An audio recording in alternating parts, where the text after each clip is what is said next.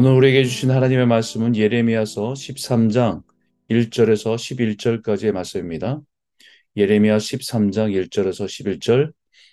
여호와께서 이와 같이 내게 이르시되 너는 가서 배띠를 사서 내 허리에 띠고 물에 적시지 말라 하시기로. 내가 여호와의 말씀대로 띠를 사서 내 허리에 띠니라.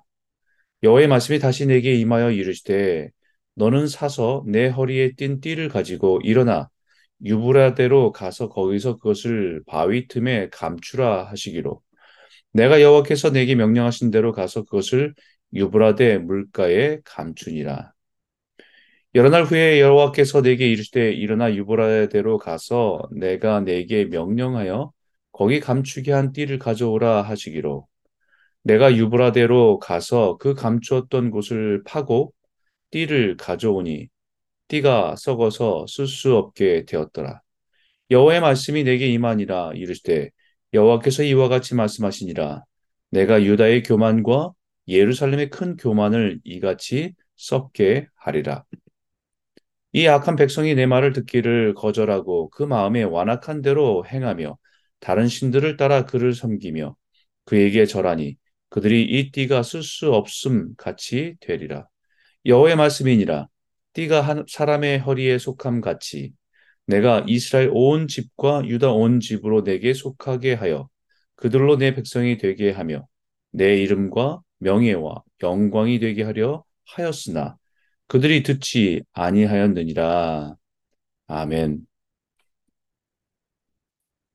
오늘 이 말씀을 가지고 쓸 수 없음이란 제목을 가지고 여러분과 함께 아, 은혜를 나누길 원합니다. 여러분들은 혹시 어떤 일을 할 때 아, 헛수고했다는 느낌을 받을 때가 있습니까? 열심히 했는데 뭔가를 그 일이 아무런 의미도 없고 헛수고만 했다라는 생각이 든 경험들이 아마 있을 겁니다. 그런 생각이 드는데 헛수가, 헛수고라는 생각을 들때 어, 참 허무해지고 어, 참 어, 무의미한 느낌을 많이 받게 되죠.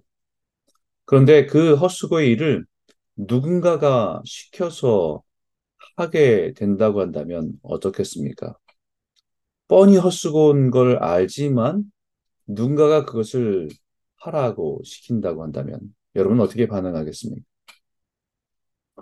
지금 하나님께서는 예레미야에게 그런 일을 명령하십니다.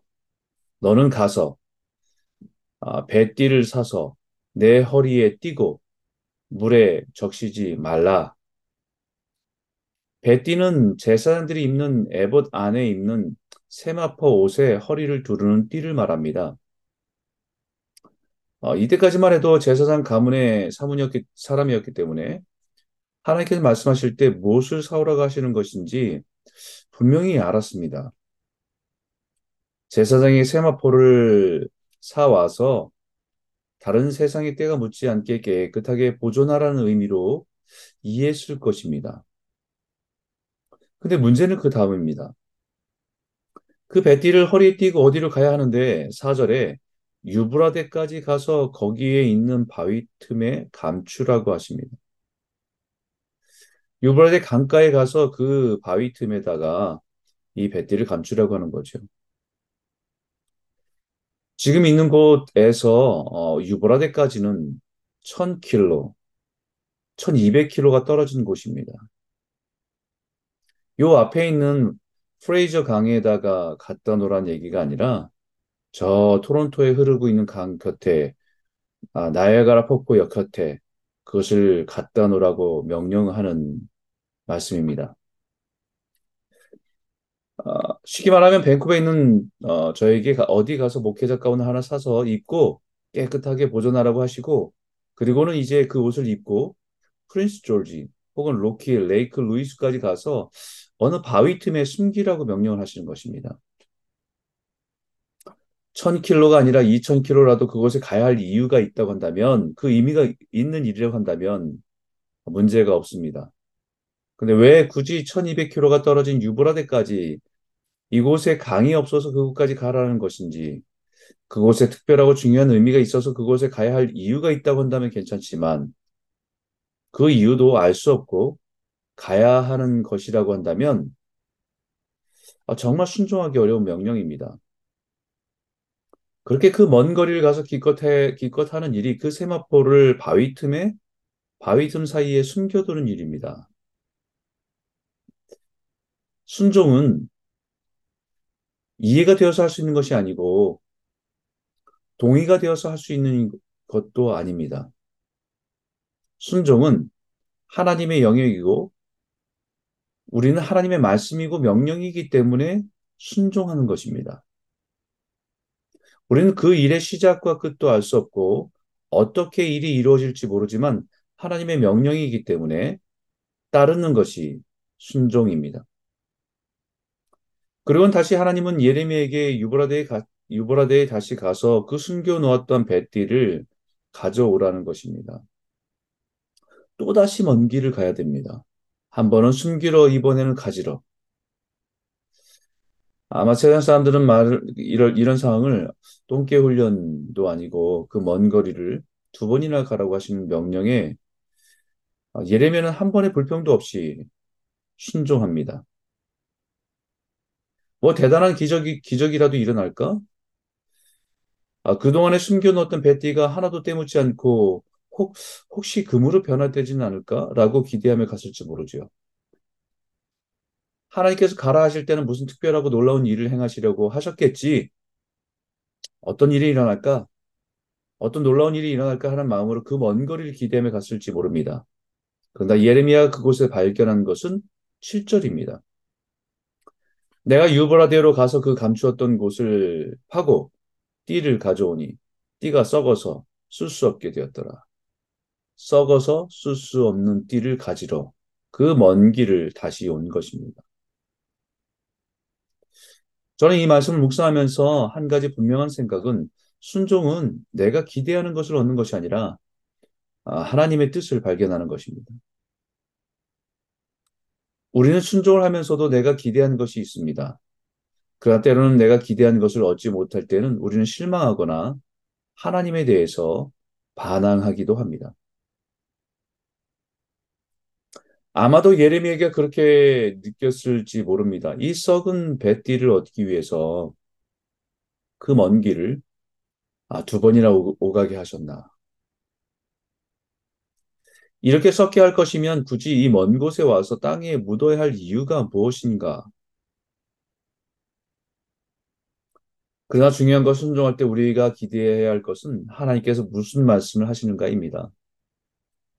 8절에 여호와의 말씀이 내게 임하시니라 이르시되 오늘 본문에 네 번이나 하나님의 말씀이 임합니다. 1절에 여호와께서 이와 같이 내게 이르시되 3절에 여호와의 말씀이 내 다시 내게 임하여 이르시되 6절에 여러 날 후에 여호와께서 내게 이르시되 그리고 8절에 여호와의 말씀이 내게 임하니라.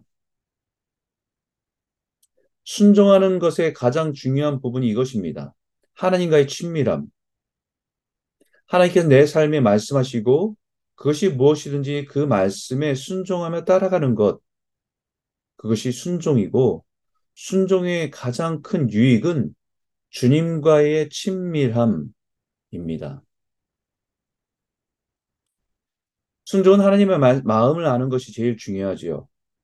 부모의 마음을 모르면 순종할 수 없습니다. 겉으로는 순종을 하는 것 같지만 마음은 불평으로 가득합니다. 때로는 부모의 뜻을, 깊은 뜻을 이해하지 못하지만 순종할 때 비로소 나중에 부모의 깊은 뜻과 마음을 깨닫게 될 때가 있습니다. 이제 하나님께서는 예레미에게 그 썩은 뱃띠에 담긴 하나님의 마음을 열어서 말씀하시기 시작하십니다.